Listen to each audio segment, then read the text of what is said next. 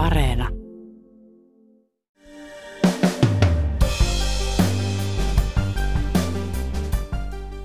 Lukuisat suomalaisyritykset ovat ilmoittaneet lähtevänsä pois Venäjältä, mutta Venäjä pyrkii tekemään lähtemisestä hankalaa. Monella on edessä tappioita ja vireillä on uusia lakeja, jotka laittaisivat firmat entistä kapeampaan rakoon. Se on ihan selvää, että tämmöisessä tilanteessa niistä omaisuudesta Venäjällä ei tule saamaan hyvää hintaa. Uutispodcastissa on vieraana asianajotoimisto Boreniuksen Samuli Simojoki. Borenius on sekä itse lähdössä Venäjältä että auttaa muita kansainvälisiä firmoja lähtemään. Tänään on maanantai toinen toukokuuta. Kuuntelet Ylen uutispodcastia. Minä olen Reetta Rönkä.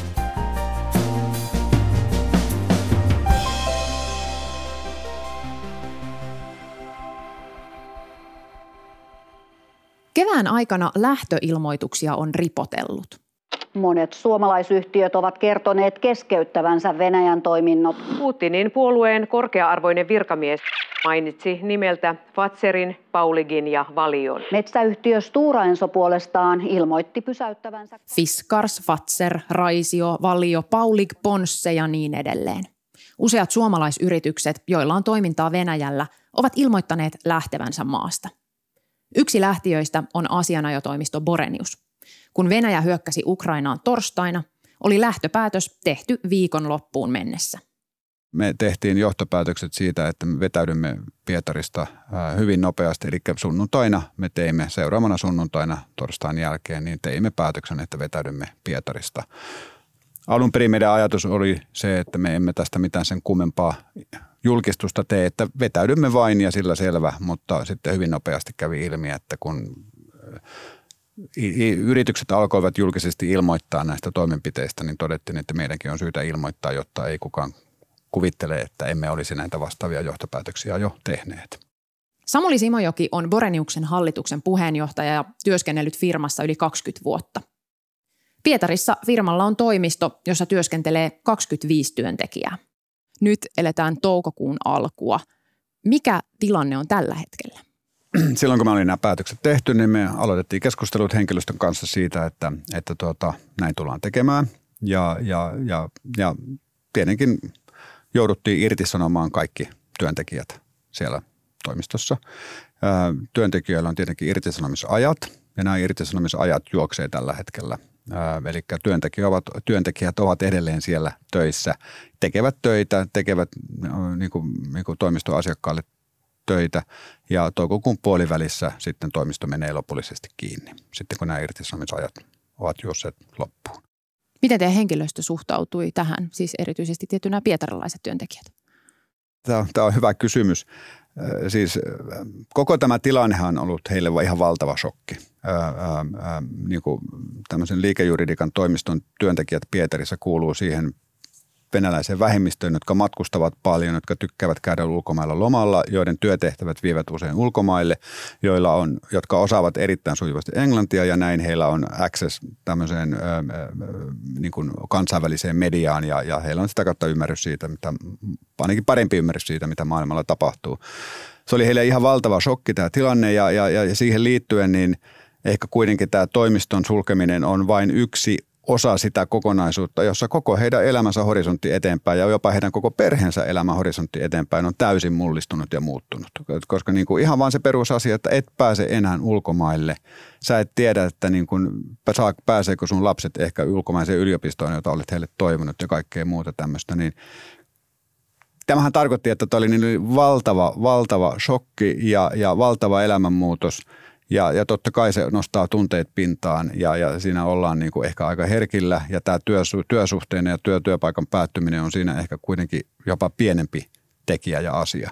Tähän asian suhtautumista heillä sinänsä varmaan helpotti se, että niin kuin samaan aikaan kun tästä ilmoitettiin, niin ilmoitettiin, että niin kuin, ää, tämä meidän toimiston vetäjän toive, joka oli se, että tämä tiimi kokonaisuudessaan jatkaisi sitten paikallisessa omistuksessa sen jälkeen, kun tämä meidän toiminta siellä loppuu ja näin tuleekin tapahtumaan. Simojoki kokee, että tämä ratkaisu, siis henkilöstön siirtyminen uuteen firmaan paikalliseen omistukseen, on paras mahdollinen tässä tilanteessa. Lähes kaikki työntekijät siirtyy ö, asiakkaiden osalta. Jokainen asiakas tekee sitten omat ratkaisunsa, ö, mutta siltä osin kun siellä on jotain hankkeita jotka ovat käynnissä, niin pitäisin aika ilmeisenä, että suurin osa asiakkaista sen saman tiimin kanssa mielellään vie niitä sitten eteenpäin. Oliko teillä pöydällä jotain muita vaihtoehtoja siihen, että miten tämä oltaisiin voitu toteuttaa? Oliko esimerkiksi semmoinen mahdollista, että Pietarin työntekijät olisikin tullut Suomeen tai johonkin muuhun maahan, jossa toimitte? No ei se käytännössä olisi ollut mahdollista. Et, et niinku on, on varmaan ollut tilanteita, jossa, niinku, tai siis totta kai on ollut tilanteita, jossa kansainväliset yritykset, jotka ovat poistumassa Venäjältä, tarjoavat työpaikkaa jostain Venäjän ulkopuolelta työntekijöilleen. Me ollaan kuitenkin asianajotoimisto ja, ja, ja, ja niin kun, jos olet vaikka Suomessa asianajaja, se vaatii tietyt pätevyydet ja kvalifikaatiot ja jos meillä onkin muutama kansainvälinen lakimies töissä Suomessa, yksi Yhdysvalloista ja yksi Kiinasta, niin, niin eh, ei meillä olisi ollut realistista mahdollisuutta palkata venäläisiä lakimiehiä täällä, koska he eivät osaa kieltä, he eivät osaa myöskään riittävän hyvin englantia, että he pystyisivät täällä sillä pärjäämään, eikä heillä ole niitä muodollisia kvalifikaatioita toimia lakimiehenä Suomessa. Suomalaisyritysten lähtöön Venäjältä vaikuttaa tietenkin sota. Siis se, että Venäjä on aloittanut brutaalin hyökkäyssodan – eikä bisneksen tekeminen sellaisessa maassa tunnu, saati näytä hyvältä tai oikealta. Mutta eettisten ja imagollisten syiden lisäksi vaakakupissa painavat myös liiketaloudelliset syyt. Kyllä tässä selvästi oli kaksi toisistaan täysin erillistä ikään kuin ajatuslinjaa ja toinen on juuri se, että tilanteessa, jossa meillä on niin kuin, täysimittaista sotaa käyvä valtio, joka on hyökännyt itsenäiseen eurooppalaiseen valtioon, niin on vaikea ajatella, että pystyisi jatkamaan asianajotoimistona liiketoimintaa semmoisessa maassa, koska asianajotoimistona kuitenkin joutuu aina toimimaan myös paikallisten määräysten sääntöjen mukaisesti, koska se on aika syvällä tässä toiminnan luonteessa, että, että tuota, noudatetaan paikallisia määräyksiä. Ja ja, ja, ja olisi ollut todella vaikeaa kaikissa tilanteissa ajatella ja kuvitella, että me oltaisiin tässä tilanteessa voitu jatkaa liiketoimintaa ihan tästä niin moraaliseettisestä tarkastelusta ja, ja myös niin kuin juristien, juristien niin kuin, niin kuin toimintaan liittyvistä eettisistä vaatimuksista johtuen. Tämä olisi ollut varmasti jo itsestään niin kuin ihan riittävä syy lähteä sieltä maasta. Ähm, meillä sitten varmasti toinen rinnakkainen syy oli se, että kyllä tämä tämä Venäjän äh, hyökkäys Ukrainaan vei kokonaan pohjan pois meidän liiketoiminnan perusteilta – täällä Pietarissa. Eli, eli, eli syy, miksi kansainvälinen tai suomalainen asianajotoimisto on, olisi Pietarin Venäjän markkinoilla, liittyy siihen, että silloin kun länsimaiset yritykset tekee investointeja Venäjälle, ne tarvitsevat siellä jonkun luotettavan kumppanin ja me kaikki tiedetään, että Venäjä ei ole maailman kehittynein oikeusvaltio ja, ja, ja se on myös korruptoitunut ympäristö, niin he mielellään tarvitsevat jonkun länsimaisen kumppanin, johon he voivat luottaa siellä. Ja, ja osoittautui sitten, että ollaan tilanteessa, jossa on aivan selvää, että länsimaisia investointeja ei tulla näkemään Venäjällä seuraavan kymmenen vuoteen juuri lainkaan. Että ne yritykset, jotka siellä on, vetäytyvät sieltä, mutta sitten kun ne ovat vetäytyneet sieltä, niin uusia investointeja ei tulla näkemään pitkään aikaan. On todella pitkä aika ennen kuin luottamus on palautunut. Ja silloin meidän liiketoiminnalla siellä Pietarissa ei ole perusteita. Borenius perusti Pietarin toimistonsa vuonna 2013. Silloin Venäjän kehityssuunta näytti erilaiselta. Jos kuvittelee olemassa vuonna 2013 ja katsoo maailmaa, niin mitä silloin tapahtui? Venäjällä vapautettu liikemies Mihail Hadarkovski on saapunut Berliiniin. Saksan ulko... Horodoski päästi vaan pääsi vankilasta. Maria Aljohina on vapautunut vankilasta tänä aamuna. Presidentti Vladimir Putin armahti Aljohinan sekä Pusin rajoitin toisen vangitun jäsenen Nadesta Talakonnikovan uuden armahdus... Pasirajot tytöt pääsi vapauteen. Olympialaiset oli tulossa. Yhdysvallat aikoo harkita uudelleen Venäjän politiikkaansa – Presidentti Barack Obama sanoi pitämässään lehdistötilaisuudessa, että nyt arvioidaan, missä asioissa maat voivat edetä yhteistyössä. Oli paljon merkkejä siitä, että Venäjä toden totta olisi ikään kuin vähitellen lähestymässä niin kuin, ei demokratiaa, mutta kuitenkin tämmöistä niin kuin avoimempaa yhteiskuntaa. Ja, ja, ja me oltiin siinä sillä optimistisia, että uskottiin, että näin tämän, tämän prosessi voisi toden totta mennä eteenpäin ja, ja, ja, ja silloin se tulee johtamaan siihen, että tullaan näkemään yhä enemmän taloudellista yhteistyötä Venäjän ja länsimaiden välillä. Ja se taas tarkoittaa sitä, että sillä tarvitaan yhä enemmän sitten luotettavaa asianajotoimintaa Venäjällä. Ja, ja siksi me sinne silloin aikoinaan lähdettiin toimimaan. Ajoitus oli sillä tavalla aika haastavaa, että sitten ei mennyt kuin vuosi, niin sitten Nämä ovat kriisin ensimmäiset kuvat Sevastopolin laivastotukikohdasta Krimillä. Venäjän Mustameren laivaston aluksia näkyy sekä liikkeessä että laiturissa. Ukrainan rannikkovartio... Tuli Krimin valtaus ja tuli sanktiot, joka tietenkin söi paljon tätä tuota, yritysten luottamusta Venäjään liiketoiminta-alueena. Ja siitä huolimatta me jotenkin kuitenkin uskottiin, että kyllä, kyllä tämä tästä menee parempaan ja, ja, ja tuota, uskottiin, että, että, että jälleen kerran luotettavalle juridiselle palvelulle löytyy, löytyy kysyntää ja maailma, maailma kehittyy, mutta se kehittyy valitettavasti väärään suuntaan ja, ja, ja tuota, nyt sitten tämä, tämä Ukrainan sota on kyllä tietenkin tilanne, josta ei ole enää paluta takaisin.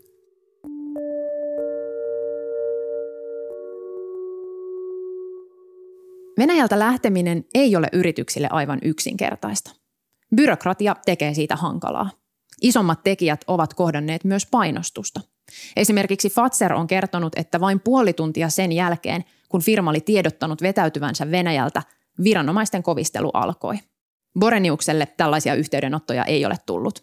Se on muutenkin päässyt lähdön suhteen helpommalla kuin moni muu toiminta, kun on niin kuin hyvin ihmisperusteista, että meillä ei ole koneita tai tehtaita tai laitteita, joihin me oltaisiin investoitu, niin meille tämä lähtö siinä mielessä oli helppo, että meillä ei ollut mitään kiinteitä, kiinteää tai sitten muutakaan fyysistä omaisuutta Venäjällä, joka olisi ollut arvoltaan relevanttia, joka me oltaisiin jouduttu myymään. Ähm, et, et, et se teki meidän lähdöstä toki sitten niin kuin varmasti melko helpon verrattuna monen muun yrityksen tilanteeseen, jossa on sitten arvokkaita koneita tai laitteistoja tai operaatioita, jotka joudutaan myymään siellä. Et varmasti monelle toi, muulle firmalle tämä on paljon hankalampi tilanne aiheuttaa enemmän tappioita, koska se on ihan selvää, että tämmöisessä tilanteessa niistä omaisuudesta Venäjällä ei tule saamaan hyvää hintaa. Minkälaista tappiota tämä teille aiheuttaa, tämä lähtö? Ei tämä meille kovin relevanttia tappiota aiheuta, että Pietarin operaation liikevaihto oli kuitenkin suuruusluokkaa 2 miljoonaa ja meidän kokonaisliikevaihto suuruusluokkaa 50 miljoonaa, niin meidän kokonaisuudessa niin tämä ei tule olemaan meille merkittävä, merkittävä erä ja en usko, että meidän tämän vuoden tuloksessa sitä edes juuri huomaa. Huomaan, että mun on vaikea muodostaa kokonaiskuvaa siitä, kuinka isosta aallosta suomalaisyritysten Venäjältä vetäytymisessä on kyse ja miten eri tavoin firmat tilannetta oikein hoitaa. Siksi otan yhteyttä suomalais-venäläiseen kauppakamariin ja toimitusjohtaja Jaana Rekolaiseen. Hänen mukaansa suomalaisyrityksien yhdistävä tekijä on se, että tilanne on kaikille monimutkainen. Muuten erot ovat isoja, eikä tarkkaa tietoa lähtevien firmojen määrästä ole – Rekolainen lataa lukuja pöytään antamaan vähän osviittaa. Noin 180 suomalaisyrityksellä on vähintään yksi tytäryhtiö Venäjällä. Niistä yrityksistä, joilla on paikallista liiketoimintaa, tytäryritys Venäjällä, osa on jo tehnyt päätöksen poistua kokonaan Venäjältä, osa on keskeyttänyt toiminnan tai ajanut sen niin pienelle liekille kuin se on mahdollista saadakseen sitä aikaa niille seuraaville toimille. Ja poistuvilla yrityksillä on tietysti mahdollista se, että ne myyvät sen joko ulkopuoliselle taholle tai mahdollisesti omalle toimivalle johdolleen. Sitten tällainen vapaaehtoisen selvitystilamenettely tai sitten jos on esimerkiksi sellainen rajavastuuyhtiö, jossa on myöskin muita omistajia, niin voi vaan vetäytyä siitä ö, omistuksestaan. Rekolainen mainitsee Yalein yliopiston kokoaman listan kansainvälisten yritysten poistumisesta. Vaikka lista ei ole kattava, sieltä nousee esiin kiinnostava piirre. Rekolaisen mukaan suurinta lähtöintoa on brittiläisissä ja suomalaisissa firmoissa, vähiten ranskalaisissa ja japanilaisissa. Kiinnostavaa, miten sä tulkitset tätä, että mistä tämä kertoo? No se on vaikea sanoa, mistä se kertoo. Ehkä meillä Suomessa tietenkin on myöskin tässä näihin päätöksiin kokonaan poistumisista on liittynyt poikkeuksellisen paljon tällaista julkista painetta, niitä on tehty kovan paineen alla ja no, nopeasti ja ehkä sitten jossakin muualla saatetaan katsoa niitä hieman kauempaa, ottaa aikaa ja tehdä niitä sitten pidemmällä aikajänteellä. Suomalaisvenäläisen kauppakamarin yritysneuvontaan tulee tällä hetkellä kysymyksiä erityisesti pakotteista, siitä onko joku kaavailtu kumppani pakotelistalla, vientikiellossa olevista tuotteista – Venäjän lainsäädännöstä ja sen tulkinnoista sekä sopimusvelvoitteista ja niiden tulkitsemisesta. Rekolaisen mukaan ykkösenä ovat kuitenkin maksuliikenteeseen liittyvät kysymykset. Oikeastaan voisi sanoa, että kaikkien yritysten ihan toimintamuodosta riippuen suurin ja koko ajan kasvava haaste on maksuliikenne. Suomessa pankeilla on erittäin jyrkkä politiikka. Jotkut ovat kieltäytyneet lähes kokonaan kaikista maksujen välityksestä Venäjälle ja Venäjältä. Ja se vaikeuttaa esimerkiksi yritysten saatavien kotiutusta nyt Suomeen. Se vaikuttaa sitä, että saataisiin ne viimeiset sopimusvelvoitteet loppuun saatettua. Ja se myöskin vaikeuttaa jossakin tapauksessa sitä markkinoilta poistumista. Ja näissä siis puhutaan niistä maksuista, jotka eivät liity millään tavalla sanktioituihin tahoihin tai liity mihinkään kiellettyihin toimiin. Ja tietenkin myöskin se, että niin kauan kuin se lopullinen exit, se poistuminen markkinoilta ei ole tapahtunut, niin sitä toimintaa täytyy jatkaa ainakin jossakin määrin. Ne toiminnan mahdollisuudet sinänsä kapenevat koko ajan. Nämä, nämä lännen sanktiot, Venäjän vastatoimet jo sinänsä kaventavat niitä toiminnan mahdollisuuksia. Sitten tämä maksuliikenne, komponenttien saatavuus, jos on kysymys tuotannosta ja logistiikan haasteet. Ja yritys voi olla niin kuin tavallaan tällä hetkellä siinä tilanteessa pahimmillaan, että että ei se oikein voi jatkaa toimintaa, mutta ei vielä ole se aika, että voisi sitä ovea pistää ihan kokonaan kiinnikään. Totta kai nyt on jo ihan selvää se, että, että ne markkinoilta poistuvat yritykset joutuvat tekemään alaskirjauksia näistä poistumisistaan, hinnat ovat alhaalla. Siellä on tavallaan tapahtumassa Venäjällä tällainen omaisuuden uusjako, että ne venäläiset ostajat, jotka, jotka ovat sitten siellä ostopuolella, niin se hinta, jota tarjotaan, niin se ei vastaa sitä arvoa, mikä, mikä on ehkä ollut jossakin vaiheessa se odotusarvo sille myynnille. Huolenaiheet ovat tuttuja myös Samuli Simojoelle ja Boreniukselle. Sen lisäksi, että firma ajaa alas omaan liiketoimintansa, myös sen asiakkaissa on Venäjältä pois pyrkiviä kansainvälisiä yrityksiä. Moni suomalainenkin yritys on kuitenkin ilmoittanut ajavansa alas Venäjän toiminnot ja se, mitä ei ehkä julkisuudessa näy, niin se on aika monimutkaista ajaa jonkun, joku iso liiketoiminnallinen operaatio alas. Että siellä saattaa olla työntekijöitä satoja tai jopa tuhansia, sulla saattaa olla tehtaita. Ähm, niihin liittyy se vie aikaa ja se on todella monimutkainen prosessi ja Venäjä on itse asiassa sen verran byrokraattinen maa, että, että siellä siihen liittyy aika paljon enemmän kaikkea juridista tekemistä kuin monessa muussa maassa liittyy. Erilaisia rekisteröintejä, erilaisia arkistointeja, mitä papereita pitää arkistoida ja näin edelleen. Ja näin ollen niin, niin, niin tämän tyyppistä työtä, jossa me avustetaan näitä, näitä tuota, kansainvälisiä yrityksiä näissä lähtemiseen liittyvissä käytännön järjestelyissä, niin näitä on aika paljon. Jos kuvitellaan vaikka, että on suomalainen yritys, jolla on vaikka, vaikka tehdas Venäjällä ja on päättänyt, että me vetäydymme täältä Venäjältä, niin kyllähän se kaikkein paras tapa vetäytyä olisi se, että sille tehtaalle löytyy joku ostaja. Ja sitten pitäisi löytää joku ostaja, joka ei ole sanktioitu, jotta pystytään maksamaan, jotta se pystyy maksamaan kauppahinnan ja jolle voidaan luovuttaa se omaisuus. Ja sitten pitäisi neuvotella kauppa sopia kauppahinta ja hoitaa kaikki proseduurit. Se vaan kaikki kestää aikaa ja, ja tässä maailmantilanteessa on harvinaisen monimutkaista.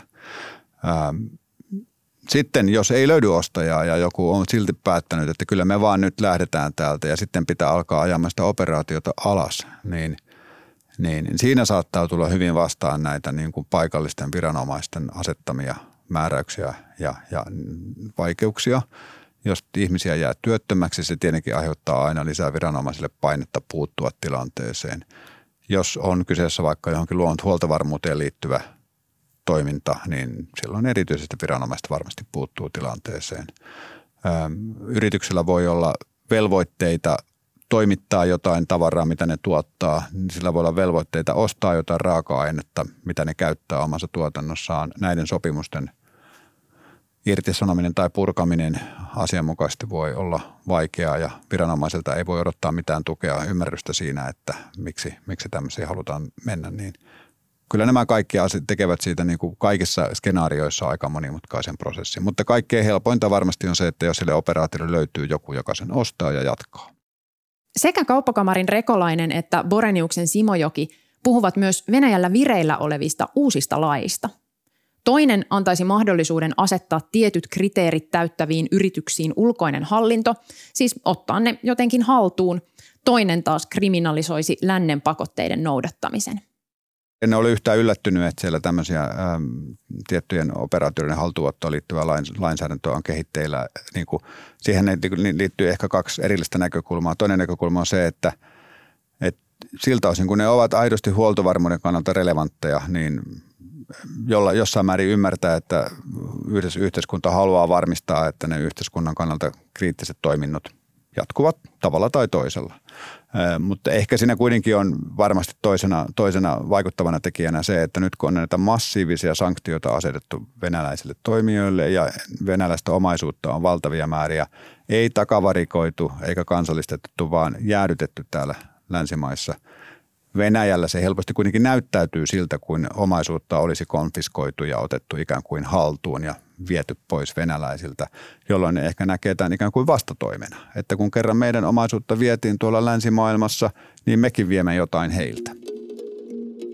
Tämä lännen asettamien sanktioiden noudattamiseen liittyvä riski, niin tämä on varmasti se suuri riski, mikä niin kuin paikallisten johtoon kohdistuu, kohdistuu Venäjällä – jo tällä hetkellä varmasti on näin, että vaikka niin kuin, niin kuin lainsäädäntö varmasti tulee kehittymään ja, ja niin jo tällä hetkellä on ilmeistä, että jos siellä noudatetaan, jos jotain jätetään tekemättä vedoten länsimaisiin sanktioihin, niin se ei välttämättä ole paikalliselle johdolle ongelmaton, ongelmaton tilanne ja juurikin näiden sanktioiden noudattamisen niin kuin osalta erityisesti, niin tämä voi johtaa aivan mahdottomaan tilanteeseen, koska suomalaisen tai länsimaisen yrityksen, venäläinen, niin kuin venäläinen, suomalainen yritys ei voi lähteä siitä, että okei, emme noudata Venäjällä sanktioita, vaan kyllä, kyllä taas tämän suomalaisen johdon kannalta on olennaisen tärkeää, että koko konsernissa noudatetaan sanktiomääräyksiä, mitä EU tai myös Yhdysvallat on asettanut. Että ei, ei, ei, ei mikään kansainvälistä toimiva yritys halua myöskään tietoisesti rikkoa Yhdysvaltain asettamia sanktioita.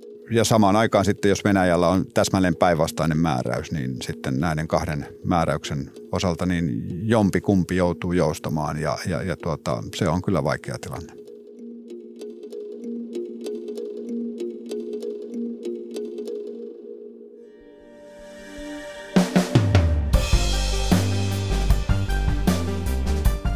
Kiitos kun kuuntelit Ylen uutispodcastia. Uutispodcast ilmestyy joka arkipäivä kello 16 Yle Areenassa. Sieltä löytyy myös meidän edelliset jaksot ja voit lisätä uutispodcastin suosikiksi painamalla sydäntä. Palautetta ja juttuideoita voi laittaa sähköpostilla uutispodcast at yle.fi ja mut taas löydät somesta at Reetta Ronka. Tämän jakson äänistä ja leikkauksesta vastasi Sami Lindfors. Uutispodcastissa me syvennymme siihen, mikä on tärkeää juuri nyt. Moi moi!